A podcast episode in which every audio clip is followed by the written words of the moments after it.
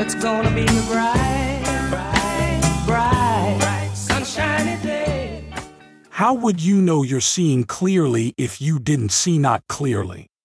How would you appreciate the clarity that you found if you hadn't lived in some sort of discord? How could you live other than living in alignment with Source? When you're tuned in, tapped in, and turned on, you are aligned with Source energy consciousness, who has always been aware of everything you're doing. Welcome to Infinite Consciousness, a daily inspirational podcast that's dedicated to helping you manifest your dreams faster.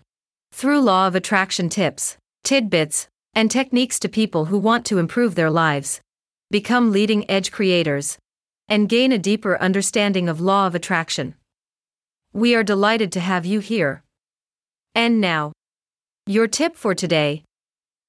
Many people keep things active that aren't helpful to them. They tend to believe that if something happened, no matter how true or factual it may be, it should therefore be focused upon and vibrationally active. Why keep something active in your vibration just because it happened? Keep things active in your life that you want to repeat. Love this tip of infinite consciousness? Desire more? Catch our next episode.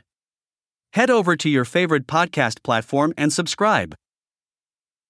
It's very much appreciated. Thank you.